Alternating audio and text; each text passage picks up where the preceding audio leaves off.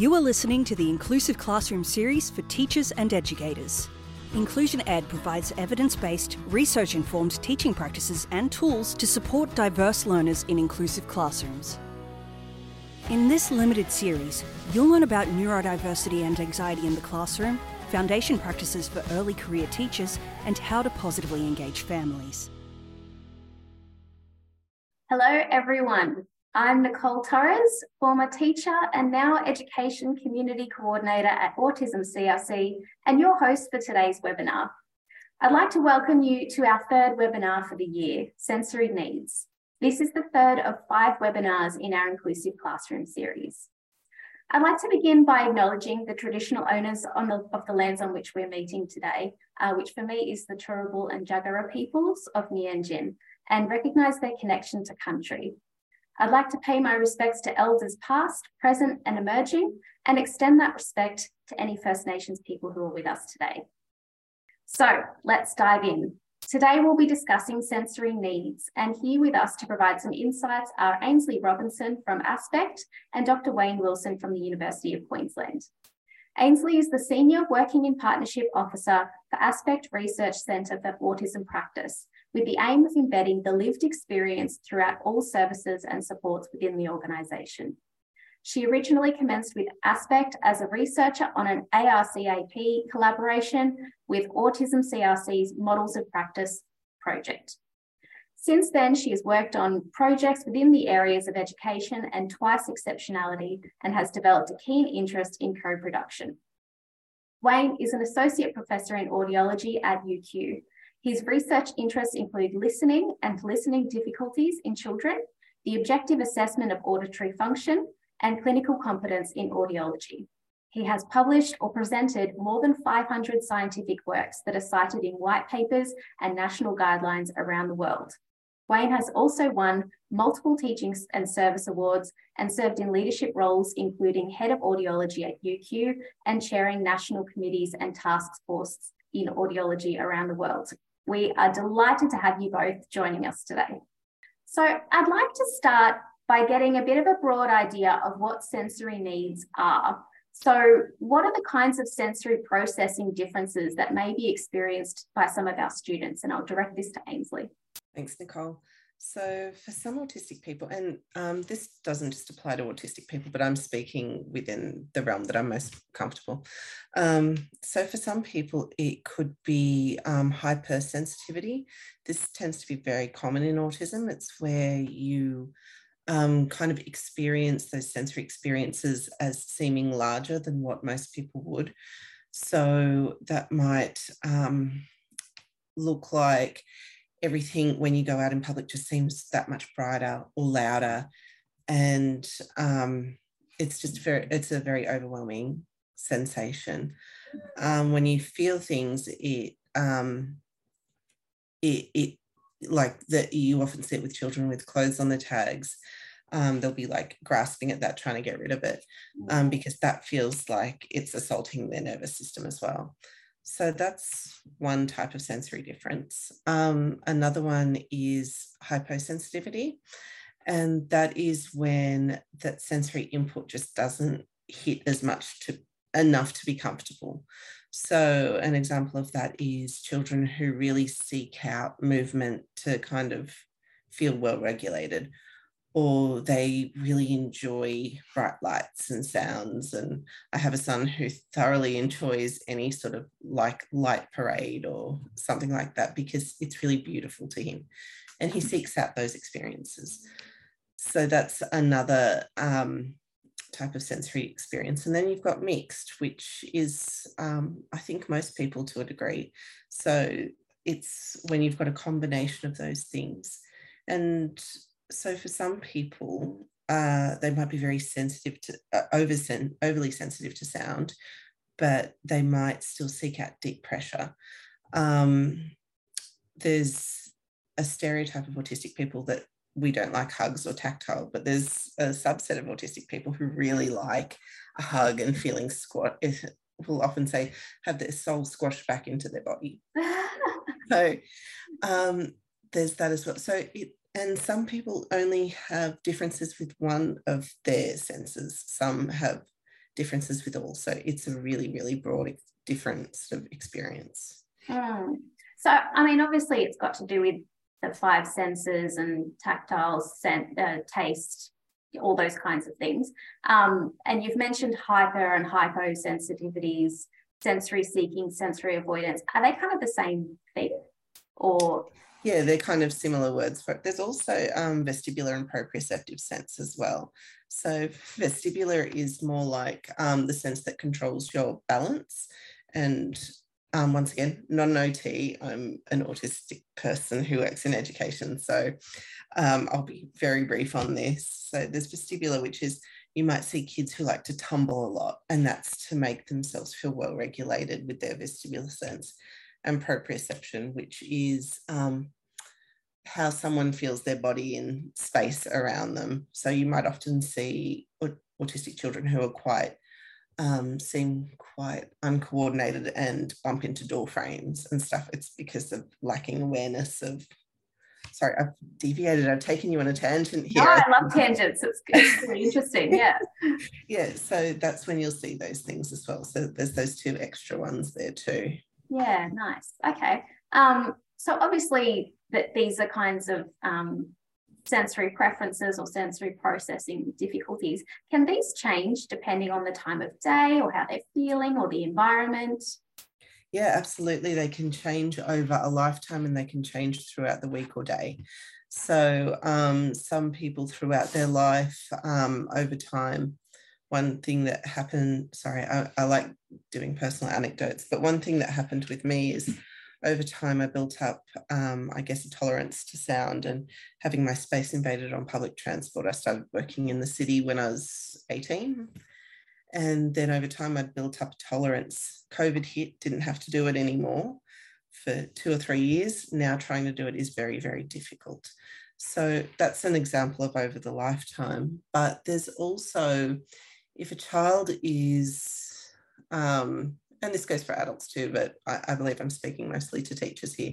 Mm. So if a student is having a day where other things are problematic, like their regular routine has been put out of whack and um, and like the day just isn't going the way they expected and then there's really loud noise on top of that that could be more challenging than it usually would be as well. So tolerance to different sensory stuff, it can waver throughout the day, whether and it usually has to do with how much energy someone has to deal with it. So yeah.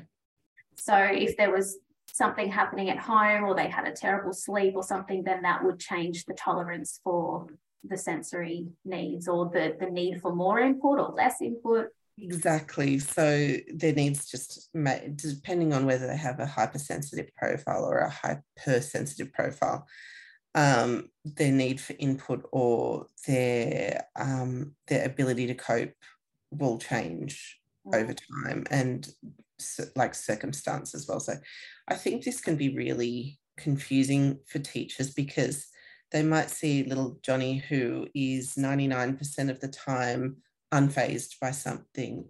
And then um, one bit of sensory input might serve as an antecedent to behavior that is not like really in line with how they would usually behave and you get kind of a diff what looks like a different kid it just fits in within that context of that moment and everything else that's going on for them so mm, that's that's a really good point and i think it's something that um, you know teachers want to be responsive to the needs of their students. Um, i guess one way to be responsive is to kind of put ourselves in the shoes of uh, someone that may have those sensory needs. So um, you know obviously you can't speak for everyone but speaking from your personal experience can you describe what it might feel like to have sensory sensitivities?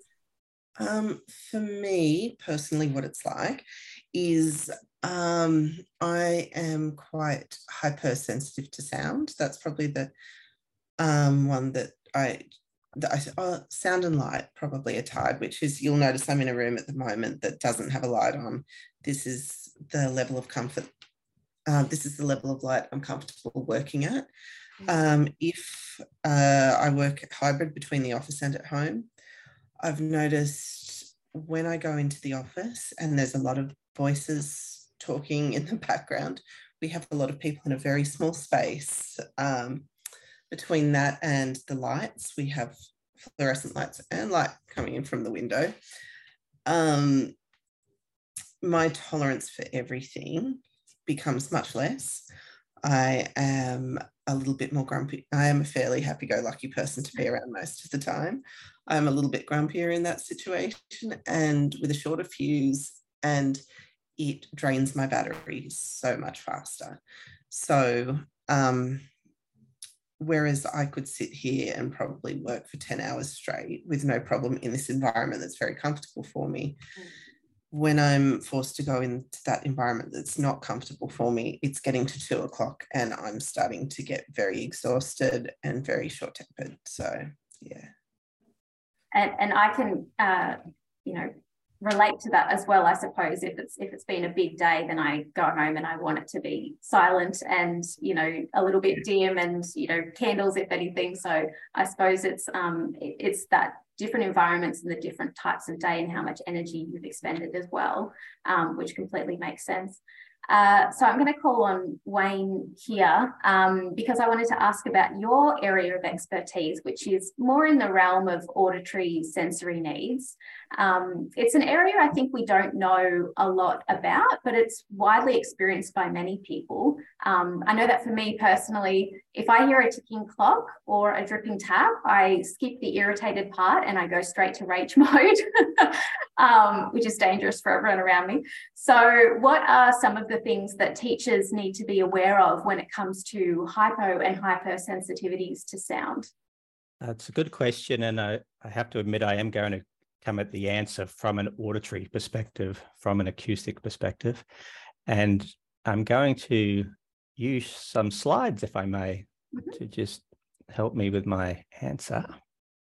And in talking to these slides, uh, I'd like to quickly acknowledge the wonderful work of many colleagues in uh, the research behind what I'm about to talk about. So the question really addresses an issue of how humans react to sound.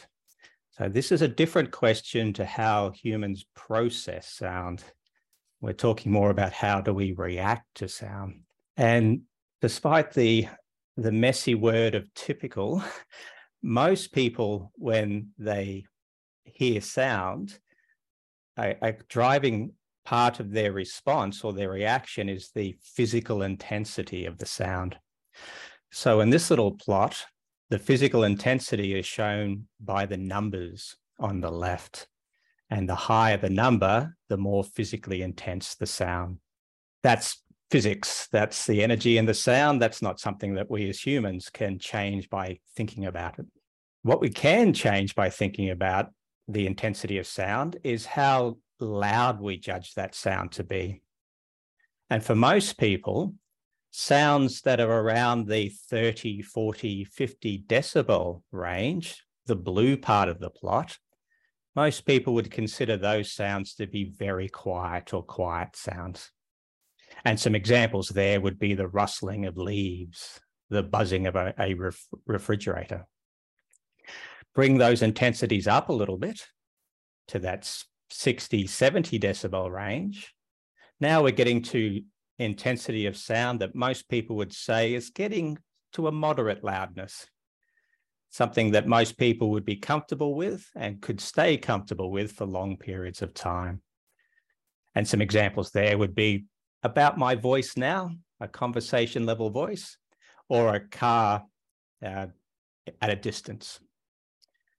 When we keep going up that scale to the 80s, 90s, and above, and we get into the red zone there, now we're getting to very high intensities. And these are intensities that most people would say are getting quite loud. When we get up to the very top of the scale, now we're getting to sound that is so physically intense that most people would say it's not only very, very loud, it's becoming painful. It's actually too much to bear. So, if that's a typical scale of loudness, most people would say uh, the rustle of leaves is very quiet, me talking is comfortable. A truck is loud. Now we can go and have a look at non typical or different ways that some people respond to those intensities of sound. And now we start to talk about the broader concept of decreased sound tolerance. Now, in the auditory field, that goes by many names, and there are many arguments around what it is and what it isn't. But I want to talk about three terms that are used a lot in the auditory sciences and in acoustics. And the first one is hyperacusis. Hyperacusis is describing a phenomenon where people describe sound that would be a moderate intensity to most people as being loud, sound that would be quiet to most people as being moderate or loud. The concept of hyperacusis is thought to be mostly auditory, mostly to do with the auditory parts of our brain. And one of the key features of hyperacusis is this judgment of quiet sounds as being loud is mostly related to the intensity of the sound, not what the sound is. So if it was a quiet refrigerator that you thought was loud, you would probably think the same thing than if it was a person whispering. You'd think that was loud. You'd think uh, if it was rustling leaves, you'd think that was loud. So hyperacusis is a judgment of sounds that most people would find comfortable as being loud to you. It's thought to be auditory in origin. And its key driver is the intensity of the sound, not what the sound is. A second descriptor of decreased sound tolerance is misophonia, which literally means hatred of sound. This is thought to be something different. This is thought to be more of a neuropsychiatric response where we see excessive and inappropriate emotional responses to particular sounds, sometimes called trigger sounds. This is thought to involve a different part of the brain thought to be more frontal lobe and more to do with parts of the brain that we call the salience networks, the parts of the brain that are always looking out for sounds and then deciding how much emotional response you will give to a heard sound. A key feature of misophonia is if it's a particular trigger sound, the response can be very emotional, very much uh, around anger and, and hatred. Many of us have an element of misophonia. An example would be running fingernails down a blackboard. Most of us would go, Oh, get that. I really dislike that sound. I really hate that sound. It's not the loudness of the sound, it's that sound itself and the emotional response that we see. A third area describing decreased sound tolerance is the area of phonophobia. And that's literally fear of sound. Different parts of the brain again. Phonophobia is thought to be related to parts of the brain that are involved in our fear responses, our fight and flight responses. A little bit similar to misophonia, phonophobia is thought to be less about the physical intensity of the sound and more about the particular sound itself. And often the fear of that sound has been conditioned in some way there's been a, a stimulus response sound uh, reaction that's happened in the past that people are associating in the future that sound with that fearful event, with that terrible event. So the example here would be again the fridge sound, the buzzing of a fridge, not very physically intense, but eliciting a fear response in some people. Now, we all have a little bit of hyperacusis, misophonia, and phonophobia at some stage in our lives related to things like aging, like getting ear infections, like changing auditory environments, learning in new environments. But the research suggests that people on the spectrum do have a higher rate of hyperacusis, more so than the, the broader population. And that might be related to differences in the way the auditory brain's working in those people. There's also some research evidence, not a lot, of higher rates of phonophobia in people on the spectrum, higher than we might see in the general population of fear or fear like responses to sound. The one in the middle, misophonia, very little research on people on the spectrum in, meso- in the area of misophonia. We really don't know if there's more or less rates of, of that response to sound. Anecdotally, though, it does make me wonder.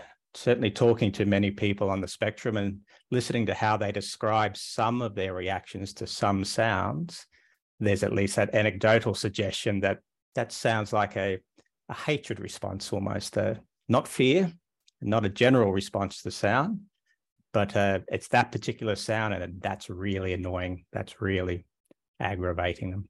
So one thing I'd ask teachers to consider when they're thinking about how people on the spectrum might react to sound is to try to think about does it look like hyperacusis? Does it look like a reaction to any sound as being louder than it really is? Does it look like misophonia? Does it look more like it's an angry reaction to a particular kind of sound that doesn't have to be related to its intensity? It's the particular type of sound that's causing that, that response. Or does it look like a full on fear response? Does it look more like phonophobia? Does it look like a, a, a, real fearful response to a particular sound? Knowing that we all experience elements of each of those through our lives, knowing that our degree of those decreased sound tolerance responses can change. But I would uh, leave my response at that question. When you see somebody who's got a decreased sound tolerance, one question to ask from the auditory perspective is Does it look like hyperacusis? Does it look like misophonia? Does it look like phonophobia?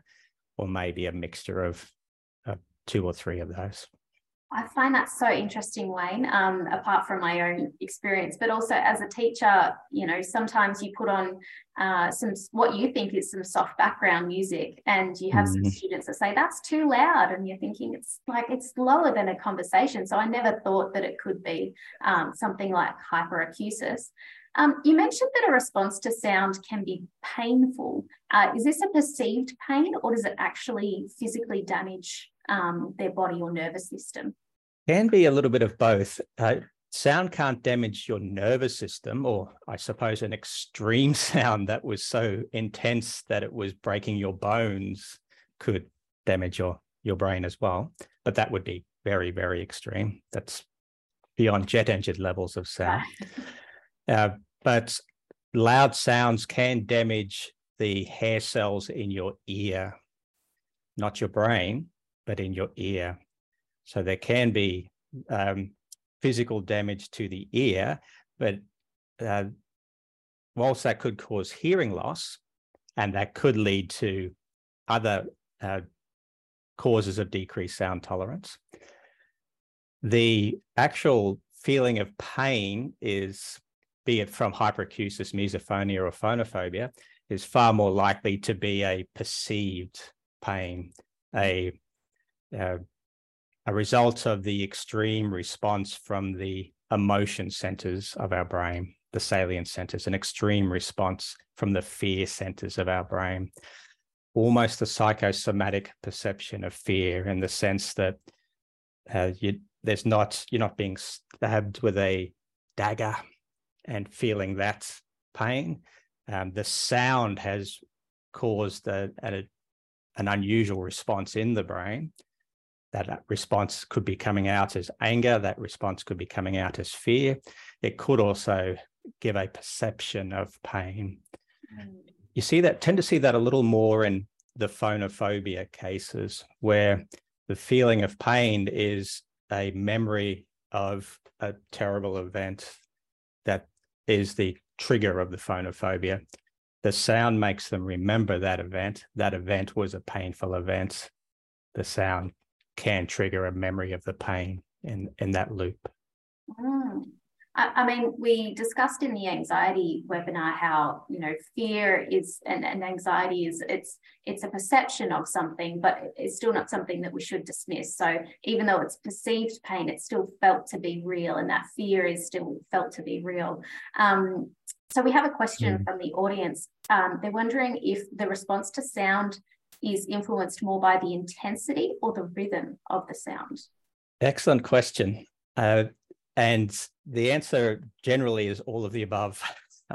so our perception of loudness is quite complex. And whilst our perception of loudness is driven substantially by the physical intensity of the sound, our perception of loudness is also driven by many other things, previous experiences, memory. And you can get that sense in the description of hyperacusis versus misophonia versus phonophobia. The sense of greater loudness and hyperacusis is mostly related to intensity. The intensity of the sound is what's driving the brain's response. The hyperacusis is coming from the brain over responding to the intensity of the sound. It's an intensity, mostly intensity driven phenomenon. In cases of hyperacusis, I wouldn't expect changes in the rhythm of sound to have a similar effect. Hyperacusis is driven mostly by that intensity. However, misophonia and phonophobia, they're not driven by the intensity of the sound.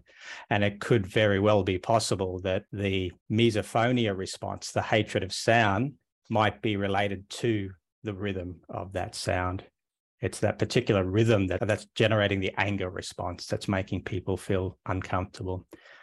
And similarly with phonophobia, it could be the rhythm of the sound that elicits that memory of a, a terrible event that drives that fear response. So could um the rhythm of the sound drive loudness? Uh, yes, but in hyperacusis, it's going to be more the intensity of the sound. In misophonia and phonophobia, it could very well be the rhythm of the sound. That's that's the problem. Mm, fantastic. Um, Wayne, it's amazing to think about noise having such an impact on students' experience in the classroom. Mm. Can you tell us what your research says about the impact of improved classroom acoustics on learning? That's a great question, and it, it comes back to that an earlier point uh, that there's a difference between how our brains process sound and how our brains react to sound. So, when it comes to things like managing classroom acoustics, we think about two aspects of this, these sounds in the classroom the sound of the signal, for example, the teacher's voice, and the sound of the noise, all the other sounds in the classroom. Mm. Ideally, we want to make the teacher's voice a little louder get the signal up and make the noise a little softer get the noise down. And in audiology we, and acoustics, we would say we're trying to improve the signal to noise ratio, make the signal better relative to the noise. If you can improve the signal to noise ratio by giving the teacher a sound field system, not unlike a partly what I'm doing now, a, a, microphone that the teacher can speak into, and then speakers in the classroom that project the sound to the to the children. Or the teacher could have a microphone and the child could wear their own headset or headphones, and the teacher's voice is taken straight to the child. That's great for helping children to better process sound. And if I was to make an analogy, I'm talking to you now with a pretty good signal to noise ratio. Let me keep talking to you in a poor signal to noise ratio. Now I'm talking to you with a lot of noise. That's going to be much harder for you to process the sound. And you can imagine trying to process the sound of the teacher's voice giving lessons for five and six hours a day. Would you rather do that with a good signal to noise ratio? Or would you rather do it with a poor signal to noise ratio? So, when it comes to modifying the classroom acoustics, improving the signal to noise ratio in the classroom, there's very good evidence that that makes the environment an easier one in which to process sound, an easier one to hear the teacher, to have the energy to listen, to think, to learn. And to go back to my analogy, would you rather listen and learn to this signal to noise ratio or listen and learn to this signal to noise ratio? So the evidence is very good that improving classroom acoustics, improving the signal to noise ratio, makes it easier for children to learn. Doesn't make them learn. I can't go from this to this and now you can suddenly tell me how to build a nuclear reactor, improving the signal ratio. Just yet, just maybe tomorrow. Yeah. Don't confuse putting children in a better position to learn with the actual act of learning. Improving the signal to noise ratio doesn't magically make you learn, but it puts you in a much better position to learn. And we've got some nice evidence that that's the case, including children on the spectrum. Mm. And some of our research uh, with the colleagues in my first slide was directly to that effect looking at what happens if you put a sound field system in classrooms, improve the signal to noise ratio in the classroom over the course of a semester. Does that help children with and without autism to listen more easily in the classroom, to be in a better position to learn in the classroom? And our, our study and many others strongly suggest yes, that's the case. But take that uh, signal to noise ratio improvement as helping the brain to process sound and apply it to how the brain might react to sound. And that's a different question. That's a different story. Mm. Now, making the teacher's voice a bit louder and the noise a bit softer could be good, could be bad certainly going to help with processing sound. But if we've got a child who is experiencing misophonia and it's something in the teacher's voice that is triggering the response, now making the teacher's voice easier to hear and reducing the noise could actually work against us. That's so the, such a, an interesting point as well. You know, it's not mm-hmm. just making the teacher louder, it's but it's also factoring in so many different sounds throughout the, the school as well. Um, so we will come back and, and ask you a few strategies for what teachers can do um, to, to try to support their students that might have these different sound tolerance uh, sensory needs. Um, but I'm going to grab Ainslie again. Thank you, Wayne. Um, and just wanted to touch on something that we've we've had a lot of teachers ask about, um, and that is the intersection between sensory overwhelm and behaviour. Um, I've heard of the terms shutdown and meltdown when it comes to sensory processing. Can you expand on that a little bit more? Okay, so it can be to do with more than just sensory processing, but the term shutdown um, refers to when someone has just reached capacity, whether that's with sensory input or also the other demands that um, in this context school puts on students and they will withdraw into themselves. They may not, a, um, a generally verbal student may lose the ability to speak, um, may lose the ability to interact, and they will look very much just like they're sitting there and not be able to interact at all. I personally, I think it's the way the brain's way of kind of protecting itself. It just cannot take any more of whatever it is. And so they will go into a state of shutdown to protect themselves. Um, generally, that doesn't seem to blip on teachers' radars as much as a meltdown. So, a meltdown can look different from student to student. Once again, it's reaction to just too many demands, whether that be sensory or it can also be things like they have a routine for the day and that routine has been kicked out of whack by maybe they've got a substitute teacher today or um, they can't do music in the hall because the hall's being used for something else. So that's getting substituted with a different activity. So it can happen for a variety of reasons. But that meltdown can look like crying or sobbing. For some students, they can have very big behaviors it, if they're just completely overwhelmed, it might be like pushing the person away from them that is, say, making and what they perceive as an obnoxious sound. Um, it can look like a whole variety of different things. It can look like the students being aggressive, um, but it just depends on how that sort of manifests for that particular student. Um, so, quite often in school environments, this can manifest because of the sensory environment. So it's just, there's too many people talking at once, particularly with students who don't um, always have either in that moment or all the time the expressive communication to say, can you please stop making that noise? Or it's too bright in here. So this meltdown might actually be communication. Um, it's probably not the most functional form of communication, but it's what that child has to work with. So yeah, that's what a meltdown can look like due to a meltdown or a shutdown can look like.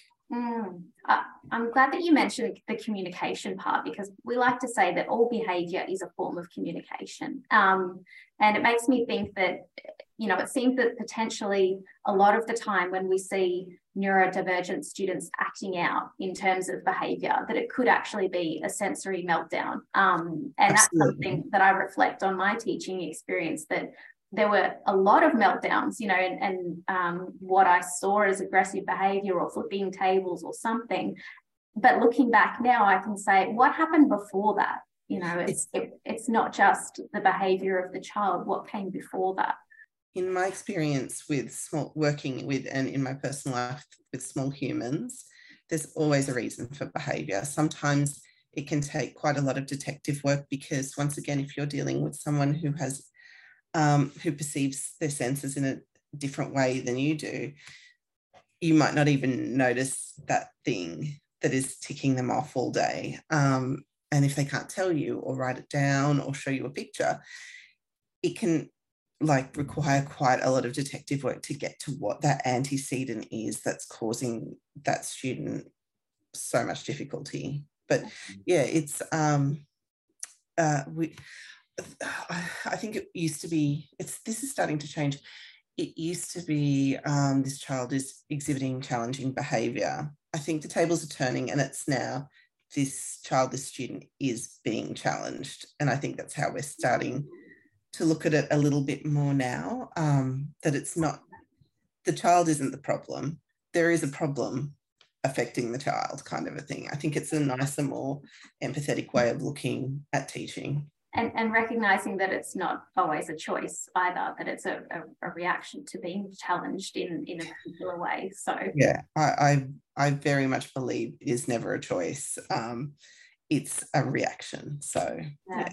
So so when a student gets to this stage of sensory overwhelm and it's it's a meltdown and it's manifesting in certain ways is there anything a teacher can do to support them at that stage ideally you want to put in some uh, environmental sort of practices to make sure that it doesn't get to that stage. But if you are in a situation where that has occurred, I think, in my personal opinion, the best way of dealing with it is to have somewhere, a pre agreed area for any student to have where they can go and calm down. Um, and if, if they are exhibiting ex- aggressive behaviors, not um, endanger themselves or other students as well, but that's calm, that's quiet, that's cool, preferably a little bit darker as well. So, um, or just if there is a safe place, and it depends on the age of the student, um, if there's a safe space outside the classroom, like if there's some seats just outside, that they have that free pass just to go and re regulate themselves. I think that's generally the best course of action if it's got to that point. I think a lot of teachers want to, because you see a distressed person and your gut reaction is to comfort. That's just adding more sound that they're having to process, more feeling if they've like touched them on the shoulder, which you're not meant to do. But like, you know, it's just more and it's more emotional demand to try and a lot of autistic people aren't very good at recognizing um, what emotion exactly it is that we're feeling at that particular time. So that's extra labor to come up with those answers like, what's going on? What's it? That will just, whereas I think most of the time, if you let someone settle by themselves, they will eventually de escalate. Mm, nice. Um, I, I think that's, you know, when we've got students that are perhaps prone to running out of the classroom because they're so overwhelmed. That's a really great way to kind of say okay what what are some things that we can set up to be a safe space that they can go instead of running off the school grounds or something and, and um, potentially uh, hurting themselves. Exactly. So, and being preemptive about yeah. that as well so that, that it is a safe space. Yeah yeah and and explaining you know where do you need to go when when this happens and and all that kind of thing. That's a really good idea. Yeah. Uh, i'm going to pull wayne on again as well because i'd like to ask you both um, we have a lot of teachers on the line. What are some really simple strategies that teachers can implement to support their students with sensory processing differences? And i know that's a big question um, but i'm going to start with ainslie and then go to wayne sorry, um, strategies for yes, that teachers just, can implement to support their students with sensory processing differences? Um, I think one of the things uh, that I personally would find really wonderful is um, there's a I'm going to be a little unprofessional now. There's a TikTok going around about never ever have the big light on. And that is probably the biggest one for me. Like if you can have alternate, and once again, we're talking about government schools budget and being able to do this.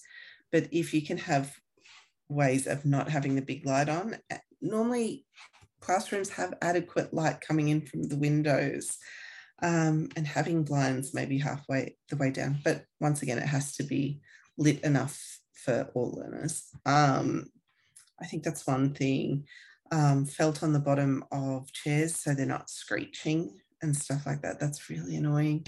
Mm. Um, talking to students about their own sensory profile my daughter's reached a point where she can't be in a mainstream class all day without getting ragey. So we're negotiating with the school that she can wear earplugs um, that don't cancel out the noise entirely, but take the edge off. So there's that. Um, uh, also being conscious about how the classroom is set up and if people are crowding each other and that's like just being very aware that of people's personal space as well there's some of the ones that are top of mind, um, but Wayne, you might have some. Yeah, Wayne, what strategies? Um, again, I, I have to state up front that I'm coming at this very much from an auditory acoustic angle only, and acknowledging that that's only a part of the, of the story. But when thinking about uh, reactions to sounds, you can generally think of two aspects. One is what's happening for the person and how can you work with the person to help them out. And the second is what's happening with the sound and what can you do to manage the sound. So in audiology, we would call that psychoacoustics, how the person reacts to sound, and acoustics, the physics of the sound.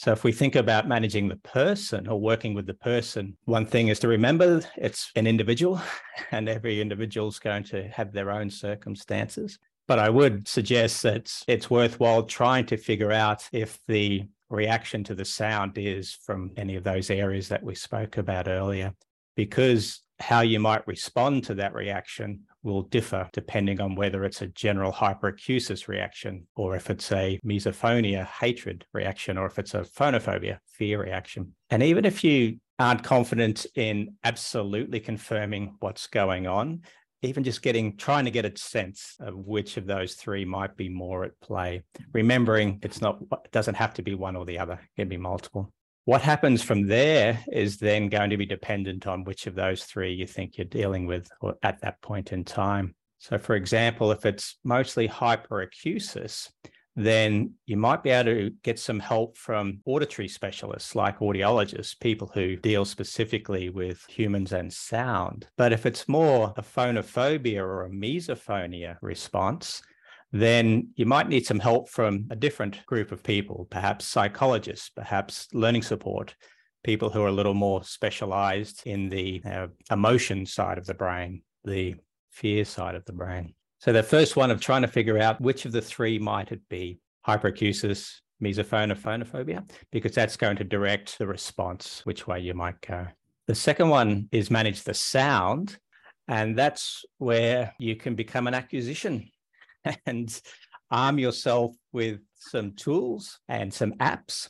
And I'm pleased to say that whilst there's a lot of rubbish apps out there, there's actually a growing number of quite good apps that are quite usable, that come from reputable groups, research centers, and institutes that with a little bit of practice and perhaps a little bit of help from your physics teachers or your maths teachers, people who might be a little more experienced with this kind of thing, uh, you can use these sound apps to, uh, particularly teachers in classrooms, to get a, a rough measure of what kind of sounds are in your classroom. And you might be surprised. Um, some of the research we did here in Brisbane on typical classrooms, 33 schools, sorry, 33 classrooms in uh, multiple schools. We found, and typical classrooms, typical schools, we found the mass, vast majority of those classrooms would fail national standards on allowable sound in an empty classroom, let alone allowable sound in a classroom with people inside. So I've just popped some apps up there that uh, from reputable sources. Uh, I do acknowledge there might be a little bit of a learning curve there for some teachers, particularly those who haven't done a lot in maths and physics for a little while. But uh, with a little bit of help, they're relatively easy to get used to. Once you've measured the sound in your classroom and once you've got an idea of is it loud, is it soft, um, is it better in the mornings, is it worse in the afternoons, what's going on, then looking to improve your classroom acoustics. And very similar to what Ainslie was uh, commenting on earlier, there are lots of things you can do to reduce the noise in the classroom and to bring the teacher's voice up a little louder in the classroom. And that range of things is getting better. And it's going from the cheap and cheerful things like uh, for those noisy chair legs scraping on the floor, cutting tennis balls in half and sticking them under the chair legs to acoustic tiles that are actually becoming quite affordable. Pick them up at Bunnings, pick them up at uh, other hardware stores that are quite decorative, quite um, pleasant to look at, or they can be quite plain if you need them in that direction. But things that can be done to treat, acoustically treat a classroom that 15, 20 years ago would have been out of everybody's price range. And then continuing up, if you do have the money and the resources, to the uh, the proper audiological and engineering support that could really come into a classroom, assess the sound from top to bottom, and really go perhaps a little crazy on treating that environment. But the two points here are there are some reasonable apps out there now that can give you a reasonable idea of the sound in your classroom. What are you dealing with? And there's quite a range of uh, classroom acoustic options available starting with the cheap and cheerful that are more available and getting better now, but also going all the way to uh, the the more expensive. Uh, to get you started on the classroom acoustics, not a bad place to start is to Google how do I improve my classroom acoustics, and you will actually find some uh, reasonable responses there. Again, look for the where they're coming from. But there are some lovely guides out there now that can really help teachers get started on improving classroom acoustics including the material on inclusionED. Yes, it is. yeah, well. good segue there, Wayne. There's lots on inclusionED um, about uh, improving acoustics, which is fantastic. Um, so I'm just cognizant of the time, and um, I just wanted to ask you both uh, one final question. So, what is one key takeaway that you want teachers to know? Um, and we've discussed so many wonderful things here, but I, I guess if this is you know, if they leave with just knowing these things, then job done. I'll, I'll start with um, Wayne and then go to Ainslie. Uh, for me, and again, excuse my bias coming from the auditory perspective, uh, get to know the sound in your classrooms. Know if you have a quiet classroom, noisy classroom, get that uh, acoustics knowledge of your classroom. And that's going to help you figure out what it's going to take to improve the acoustics in your classroom. And when you're seeing a child with a difficult reaction to sound, do the best you can to try to determine if that incident is hyperacusis, misophonia, or phonophobia. If you can get a sense of which of those general areas this is looking like, that's going to help you a lot to know what the best response will be. Do you need to bring the sound down? Do you need to get rid of the sound? Do you need to work with the child to think about that sound? The through those three options, knowing which way to go can help a lot with getting the right response for the child. Ainslie, what's your one key takeaway that you want teachers to know? Um, my one's complete. Mine it's not a strategy or anything like that. It's a bit, um, it's a bit hugs, loves, love and peace and all of that sort of stuff. Instead, um, it's just that messaging around um, I've worked with a lot of little humans. I have my own little humans. And I have never come across a time where they're genuinely trying to be difficult. Um, so it speaks more to that sort of sort of meltdown, shutdown sort of a thing. Um, I think most little kids want to come to school and learn every day if there's nothing else affecting that. Um, and for teachers just to assume that and really look for the reason as to and this is this is broader than just sensory as well it goes into all those other sort of um, i guess behavior things uh, i'm not a fan of behavior but yeah human behavior things um, little people act the way they do because of a reason. It's it's never just for fun or to be difficult or to troll a teacher. There's there's always something going on that causes that. So assume the best and try and dig a bit deep. I think that is such a good point because understanding all of this and reflecting on my own teaching, it's so much easier to say that's the naughty kid and then mm. takes the onus off you to actually have to do anything. It's so much harder. And this is still recognizing, even in my teaching experience, how difficult the job of being a teacher is. It is all the sensory needs in a classroom. But it's it's it's actually coming at it with a sense of curiosity, like what's going on for that little person? Why might they be reacting that way instead of that defensive motion that we might experience? So mm-hmm. um, so that's a really good point to make as well, because I, I think uh, we want all children to be able to, you know, all of our students to be able to learn and enjoy that learning. Um, so let's meet them halfway and, and see what sensory needs are in the classroom and how we can help them. So really, really good point. Um, so thank you again, Ainslie and Wayne, for sharing your time and insights with us. Um, I know that sensory needs can seem like a really complex concept, but you've both explained it in such easy to understand terms. So thank you so much for sharing your expertise. I'd like to also thank all of our listeners for joining us today. I hope that you found this webinar informative and insightful, and I encourage you to keep this professional learning going by registering on inclusionED. Uh, registration is free and it is jam packed with evidence based and research informed teaching practices, strategies, and resources to help you support your diverse learners. Uh, including a lot of things that we've discussed today, like sensory needs and um, acoustics in the classroom. So check it out at inclusioned.edu.au. You can also follow our inclusionED Facebook page and support your teaching community by taking part in sharing and learning in the community of practice. Thank you so much, everyone. Uh, I hope you have a lovely evening and enjoy.